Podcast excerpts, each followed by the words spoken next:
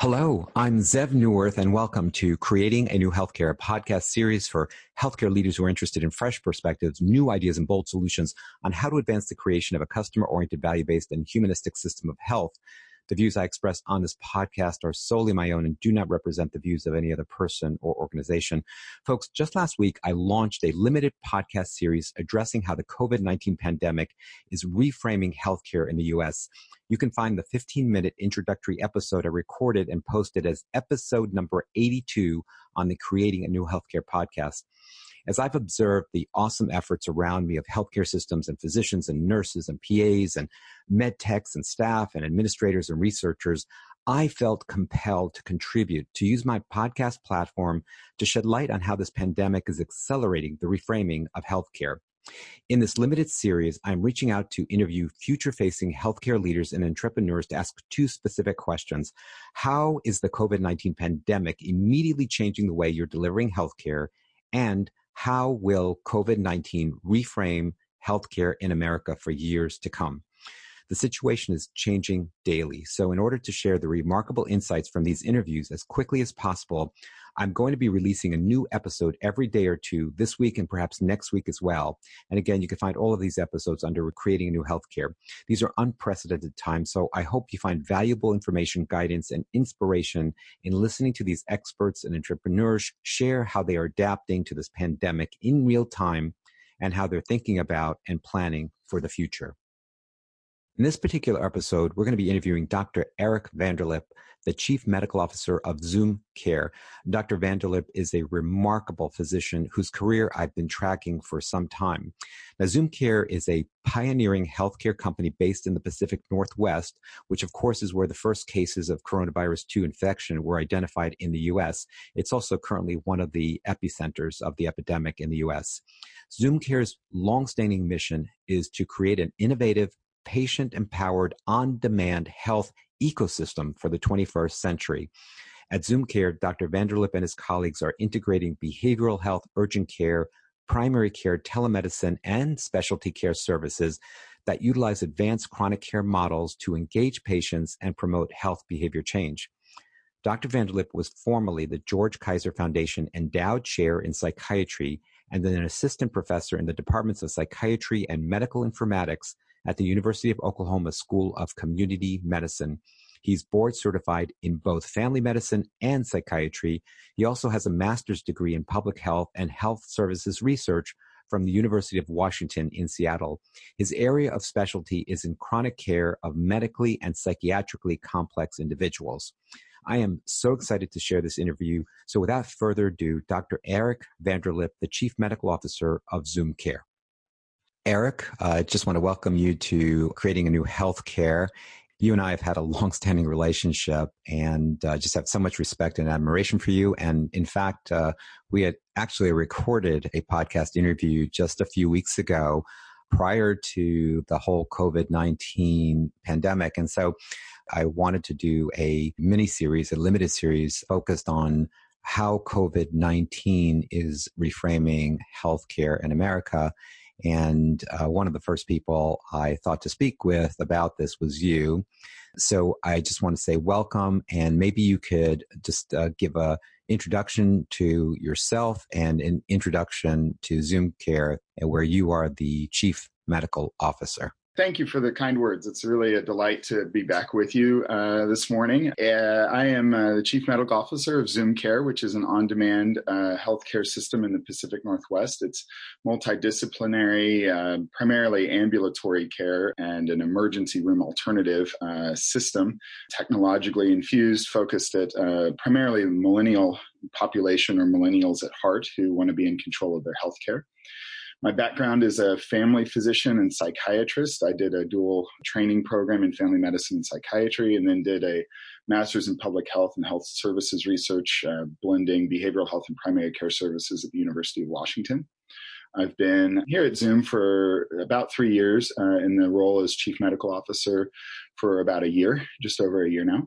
Yeah, the last time we talked, Zev, uh, we were you know, COVID 19 seemed like a far off uh, thing that may threaten our system, but I don't think any of us predicted uh, the tsunami that would be coming with this and uh, the, the, radical changes it's forced us into to uh, accommodate the need for delivering safe, effective care.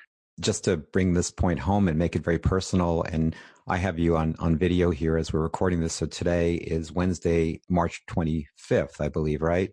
Important and it's challenging to keep the day straight. But here I am. I'm working from home uh, because I work for Atrium Healthcare and like many other healthcare systems, essentially all non-patient facing personnel have been asked to work from home. And so that's what I'm doing. And you apparently look like you're in a hotel room and working from there. So it has gotten very, very real, very personal. It's transformed our lives, which is one of the reasons, which actually is the reason I really want to talk to you. I, I, see you smiling. Do you want to say something about how this has impacted you personally? I'm just, I think there's, there's something about that that's really true for all of us. We were working from home. Zoom is working from home now, except for our clinical staff who are in and for essential operations at our headquarters, which we call base camp we have our pharmacy and lab team still coming in um, to process, and uh, we have a we have a centralized pharmacy that distributes by mail direct to persons' homes. Um, so that's been extremely helpful in the midst of this. Uh, but I was working from home, but we actually um, I've come up to uh, the hot zone of sorts in Seattle, Washington, with my colleague who's VP of our ancillary services because we've been able in about a week to pull together a, a uh, pilot validation trial of sample home testing and self sampling of COVID 19. We've partnered with a lab and a uh, school of public health to gather data on participants who are willing to enroll and deliver samples themselves as they pull up, and we obtain a healthcare worker nasopharyngeal specimen to compare to. Our hope is that we can successfully and in partnership with the FDA approve a uh, self sampling technique and a kit to be delivered to people's homes. And so I'm helping to guide that trial. It's not really a public trial, it's really more like a validation study of these self sampling techniques. we came up on Sunday, we got a suburban. It looks like the FBI. We have test kits and uh, personal protective equipment, and myself and my colleague and uh, several Zoom staff are conducting drive up testing um, and working to enroll participants in this validation. So these are swabs, nasopharyngeal swabs. It's a test for COVID 19 for the coronavirus, novel coronavirus. Are you going to people's homes and handing them these kits and then picking them up? You know, the gold standard for uh, testing for COVID 19 is a nasopharyngeal sample which is difficult, I think, for people to obtain on their own. They really get the swab back far enough. And most of the time, it's healthcare worker obtained. And that has obvious limitations. In addition to PPE, it's just not very, very zoomy. Um, we recognized several weeks ago that, as many other systems, and everybody else pretty much has, that a, a home testing solution is the obvious answer to testing. It limits PPE burn, it limits exposure to healthcare workers and it meets convenience standards. I mean, it's just uh, perfectly matched for what our role is in the healthcare world in terms of delivering care on people's terms where they're at. It also saves exposure. In addition to that, you know, there's a huge backlog in swabs, pharyngeal swabs and viral transport media and universal transport media, which has been a big, there's been a just run on the bank for that.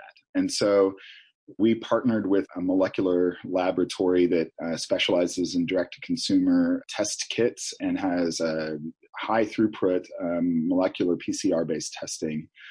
And they were also looking to similarly develop a home testing solution, but instead of using nasopharyngeal swabs, we wanted to look at oral pharyngeal swabs, which are easier to self administer and compare it to salivary samples because we feel like there's a high chance that a salivary sample could be just as good, if not even better, than a nasopharyngeal or oropharyngeal sample and easily self collected.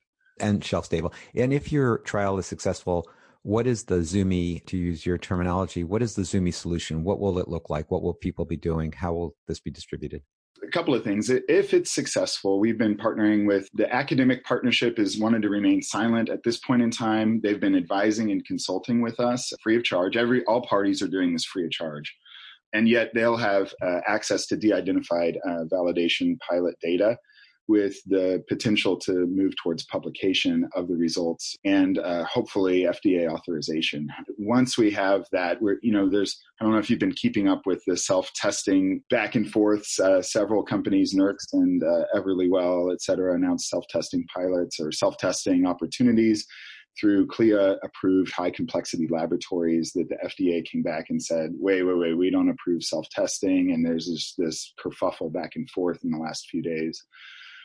Uh, and so we're we're really trying to go the the right route of working with our public health colleagues, conserving valuable public health resources, these nasopharyngeal swabs, for instance, and validate it in a good way and make it publicly available if possible. And so, uh, yeah, if it's if it's approved, um, if we have a clear go ahead, which we're hoping would come in a matter of days, if it works, um, then then the obvious is that we would we would use our chat care services, which is how we're identifying and uh, en- enrolling persons or identifying persons eligible for testing currently, which is a virtual synchronous text-based messaging platform for uh, delivering care and guidance.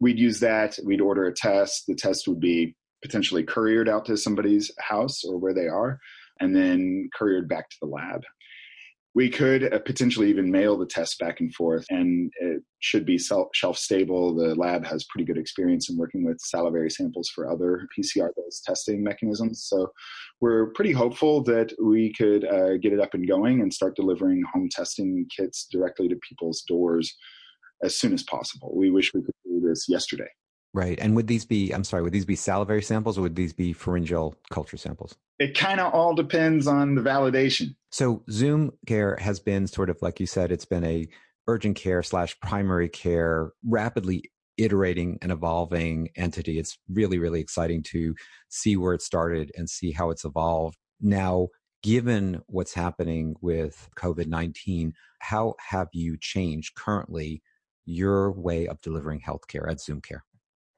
Um, well, in a matter of uh, days, we only had our chat care services available in, in Oregon um, at the beginning of this, in part because of regulatory standards and establishment of telemedicine standards of care with doctor patient relationships, et cetera. We had a lot of just legalese and back end stuff to work through with that. But in a matter of days, we were able to push it forward faster, make compromises, uh, deliver our chat care services free of charge to persons for COVID related concerns um, in Washington and more broadly uh, in the state of Washington virtually. That was the first thing we did. We, uh, in another couple of days, moved forward with all telephonic communication. So, in order to schedule a Zoom care visit now, um, you can schedule a phone visit with our providers. And then, if you need to be seen in person for a number of different reasons, we'll move forward with seeing you in person safely. We've got enough PPE on hand, personal protective equipment on hand to continue to see people and protect our staff, but it's uh, challenged our systems a lot. We had uh, video visits on the roadmap for implementation this year, and we've pulled that forward dramatically. We're hoping to have video visits up and running by next week on demand. Uh, leveraging our, our staff across both Oregon and Washington to be able to meet the needs of the communities we serve. So it's pulled forward a lot of the remote and, and telemedicine things that were already on our roadmap. And I think it's good our teams have just been incredible. And we have a really uh, tightly orchestrated clinical team that has pulled off some significant change and uh, weathered the storm pretty well so far. You were, though, already offering these chat care visits and maybe as well as phone call visits. Sounds like those are accelerating. What percentage were virtual in terms of either phone call or chat before? And at this moment in time, what percent are virtual right now? Um, it's all shifting, but I'd say before it was around uh, 10% of our volume, and now it probably flipped. really? So only about 10% of the visits you have are in person at this point? Probably. Um, you know, I mean, our overall visit volume has dropped quite a bit because of social distancing standards and stay at home mandates uh, in both markets that we're serving. And that's as it should. You know, we're, we're trying to, you know, limit exposure to staff and patients. And so, yeah, that's as it should. Yeah. Tell me about the chat care. What what is that? Well, uh, if you go to Zoom, zoomcare.com or on your app, uh, can you can just chat with a doctor now. It puts you into a queue, and then uh, it's like iMessaging or text messaging back and forth with a provider. We've been doing that for a long time, for three or four years now, and so we have a lot of experience with the workflows and the scope of care there, and what's safe and what's not safe, and and we've added uh, photos to the chat platform um, so that you can upload photos of your laceration or rash or uh, even your prescription and uh, other things so that we can see it. That's so amazing. So you've been doing that for how long? Since 2016. Wow, over three years. Now, do I need a primary care number one? And do I have to schedule this chat if my doctor is seeing someone? How does that work? Is it immediate on demand or? Yeah, it's all on demand. We don't have one-on-one relationships at Zoom um, with people per se. If you if you want to try and find the same person to see again at Zoom, you can. But we we offer a team-based solution to primary care where you can get any Zoom doc, and Zoom is kind of your primary care doc. So you can get them on demand and get your question answered and problem solved, um, hopefully as soon as and close to when you need it as possible. And the way that gets paid for is uh, is this a subscription model or i mean for me to have access to that chat 24 7 nope. There's a global period after somebody's seen for a zoom care visit in which chat is waived. We have waived all charges with regards to covid consultations. And uh, for everything else if you're starting if you've got a new problem um, that we haven't seen you for in the last seven days or you've got questions then it's a $25 cash pay for a chat care encounter Okay, so if I've seen a Zoom care provider, there's this window around that visit or after that visit that I can just use this chat care for free. Follow up questions, don't know how to interpret things. Yes, and it's all free. That's part of like, you know, a global period for most um, most systems after an in-person visit for telemedicine. But we do that anyway. We find it useful, particularly for follow-up care. Mm-hmm. And otherwise, if it's not in that window, then and it's just twenty five dollars that I pay for the, which is super reasonable. Yeah, you know, I think uh, in short order, the subscription model hasn't uh, flown very well with other systems that have really tried to do that direct to consumer. Um, I think it's still an opportunity out there. We're exploring some other revenue opportunities that would fold chat care into somebody's uh, membership, but we're still working through the details of those. Um, but it's obviously ripe for something like that. No, no, it's it's super. I, I just again, I think your model is so brilliant, and I wish we could dive into a bit more. Let me ask you this: How do you think COVID nineteen is going to reframe, to transform, and change permanently healthcare delivery in America in the future? Well, I mean, the obvious answer is uh, it'll be a, a new focus on an opportunity for telemedicine a lot of people have been talking about this, but I think that I think the public has been wary to adopt telemedicine in part because they didn't know what could be accomplished on uh, telemedicine platforms. Uh, the scope of care is it really as good? I think there's just been trepidation around that. I think the the public demand for telemedicine platforms will increase um, quite a bit I also think the regulatory and um, licensure barriers to enacting telemedicine between states are dropping dramatically with COVID. You know, in the past week or so, we've been partnering with the Washington Department of Health, the Oregon Medical Board, uh, Washington Medical Commission to really allow our providers who are licensed just in Oregon, for instance, to provide care to persons in Washington and vice versa we're seeing those walls that were once up, barriers to licensure, just just crumble. I mean, as it should. In an emergency situation, we've got to be able to get care into these communities. And the license, if you're in good standing with another state, we're just finding that those licensure barriers are, are dropping. And I think I'm hopeful that through this we'll discover that, oh, a clinician from Oregon, because Zoom has known this for a while. We've been straddling the, the divide between two markets, Oregon and Washington, for years. And we know what makes a good clinician, and it's not crossing the state boundary between Oregon and Washington. So we've known this and we've encountered these barriers in rolling up our chat care platform in other places. And so we're I'm thinking that there will be greater interstate compacts for telemedicine, um, greater acknowledgement of provider licensure federally, I hope. Um, and some of the walls that have been built up around that, uh, I hope will be improved. Also, I think payers are dropping their, their parity walls around telemedicine um, that is limited adoption in some instances. And then finally, I'm hoping that some regulatory statutes um, around establishing the doctor patient relationship. What does that mean? How is it really established? Does it have to be with face to face visits? Can it be through an alternative mechanism, two factor authentication, something like that? I'm hoping all of those will will get at the end of this and think, oh, you know, it actually is probably okay. Here's how we could make it work going forward after we have this emergency kind of crisis, it's going to force our hand into some of these things. What do you think about the move? And maybe this is part and parcel of your response the move to uh, care being delivered much more at home than in, in offices. Do you see that home is becoming the point of care? Yeah, um, you know, I mean, if we if we are able to really validate self sampling methods uh, for this and develop the infrastructure to send persons testing apparatuses in their home, boy, it opens up a whole new level of diagnosis and treatment and scope um, for telemedicine services. And it would be hard once that cat's out of the bag to go back and say, well, why couldn't we do this for flu? Or why couldn't we do this for uh, rapid strep, et cetera, et cetera? I asked you for numbers before. What do you think the percentage of visits of the future being virtual? Take a guess. Uh, I don't know. I mean, I, have said all this stuff, and I, I, still think at the end of this, people are going to want to talk, you know, in person.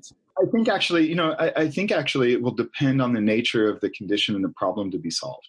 And the closer you are to an acute, episodic, or urgent, or the perception of an acute, episodic, or urgent need, the higher the likelihood somebody's just going to want to get in. Because there's a greater variability in the in the clinical tools that you'll need either physical exam point of care testing that won't be validated yet via virtual scope. And the further you get from that chronic illnesses that are well managed and well controlled the less somebody's going to want to come in uh, for something just not convenient. They don't want to schlep themselves into a, a clinic when they know what they need for their asthma management. Um, so I think there will be greater adoption, especially around chronic disease. That's great. Thank you for that. That was very, very helpful. The final thing I just want to ask you in particular, it seems to me we've been so focused and, and rightly so, absolutely so, on the medical clinical aspects of COVID 19, on eh, making sure we're getting testing and treatments and opening up hospital beds and making sure the shift to virtual versus having people come in, all the things that we should be doing at this moment in time. And at the same time, with the lockdowns and social distancing and sheltering in place, there is an impact, I believe, that's happening here that's hidden, which is a profoundly negative impact on the social determinants of health. So we're talking about food insecurity, uh, income, jobs, education, social isolation, depression, uh, loneliness, you know, just having basic supplies in the house. All those social determinants, which we know are the major determinant of health and, and health outcomes and healthcare utilization. And what concerns me, and I haven't heard uh, really much a discussion on this, uh, if any at all, is that we could tolerate that for a certain amount of time. We knew this, the social determinants were already bad and there was significant uh, impact across the country. But now, uh, with what's happening, it's really multiple fold worse. And I suspect if this continues for another three, four, six weeks, that we will begin to see what, what I'm calling almost the second wave of the tsunami, which is uh, all the folks that have been cooped up at home, like you mentioned, with chronic disease, who aren't getting medications, who aren't getting the right treatment, who are socially isolated, depressed, lonely, without food and toiletries. I think what we're going to see is a wave of people heading to the EDs and hospitalizations. And so, you know, I'm just curious, you know, again, you're a psychiatrist as well as a medical doctor and internist. What do you think about the psychosocial impact of what's happening around us from a patient care, healthcare perspective? Uh, I think that's a great question. And I think uh, the prognosis is not great. I think this coronavirus is pointing out all the gaps in our current public health infrastructure um, and delivery of services and, and just cracks in our in our society and gaps in those who have and those who have not. It's just going to further highlight those divides and populations on the fringe who don't have a lot of social capital and don't have uh, the economic or other resources to continue to be able to take care of themselves are going to be really challenged to deal with this, uh, whether or not they get coronavirus. I think uh, that's part of the reason why we've we've got to move forward as rapidly as possible with a broad scale delivery of virtual health services, so that people continue to get access to the basics to prevent unnecessary ED utilization for chronic illnesses that decompensate. I mean, we basically have all hands on deck to do that right now. And at the same time, you know, this is something with the social determinants of health that uh, I know how important those are, especially for managing chronic illness. But the healthcare system cannot fix housing too, and it cannot fix education, and it cannot fix transportation, and it cannot fix food insecurity and the market price of food and and subsidies for high fructose corn syrup. and so it's going to take an all-in effort from multiple different aspects of the service delivery system, even beyond healthcare, to recognize the needs of uh, vulnerable populations and uh, work to get them access to what they need beyond just healthcare. But I think healthcare can also, you know, lead lead the way with a lot of that. And there's a great Rudolf Virchow. I don't know if we talked about this last time, but he's a paterfamilias of uh, social medicine. And to paraphrase, has this quote that kind of says, as goes healthcare services, so does the body politic, meaning the delivery, uh, science and delivery of healthcare services can show the light for how the rest of public services can be administered. So here we are, healthcare is going virtual. We're trying to work to identify those most in need who aren't managing things well. Those basic frameworks and rules of thumb for operations and delivery and payment of services can be leveraged into other systems as well housing, education, transportation, etc. So you know, those are some of my basic thoughts. Your response is brilliant, Eric. I, I just want to say thank you so much for what you're doing and what Zoom Care is doing, and just again, always to express my gratitude to providers across the country who are at the front line and the support staff and administrators who are really putting themselves on the line in terms of uh, taking care of people in our communities right now. Um, this has been super, super helpful, and uh, I look forward to talking to you again. Thank you, Eric. Thanks, Zev. Um, be well. You too. Wash your hands. so, folks, that was the interview recorded last week with Dr. Eric Vanderlip, the Chief Medical Officer at Zoom Care. I hope you've benefited from this podcast episode. My goal is to provide you with useful information as well as encouragement and inspiration, and to serve as a catalyst for reframing and transforming our healthcare system.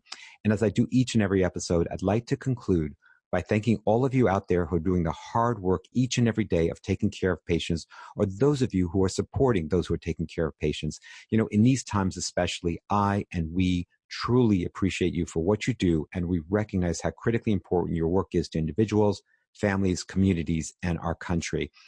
My friends and colleagues, please take care of yourself and please share this podcast series with your colleagues. Also, please reach out to me on LinkedIn and Twitter. I'm so interested in your thoughts and your suggestions, and I'm so interested in what you all are seeing and doing to create a new healthcare, a more humanistic healthcare. This is Zev Neuwirth. You've been listening to a limited series on how COVID 19 is reframing healthcare in America, part of the Creating a New Healthcare podcast. Until next time, be safe and be well.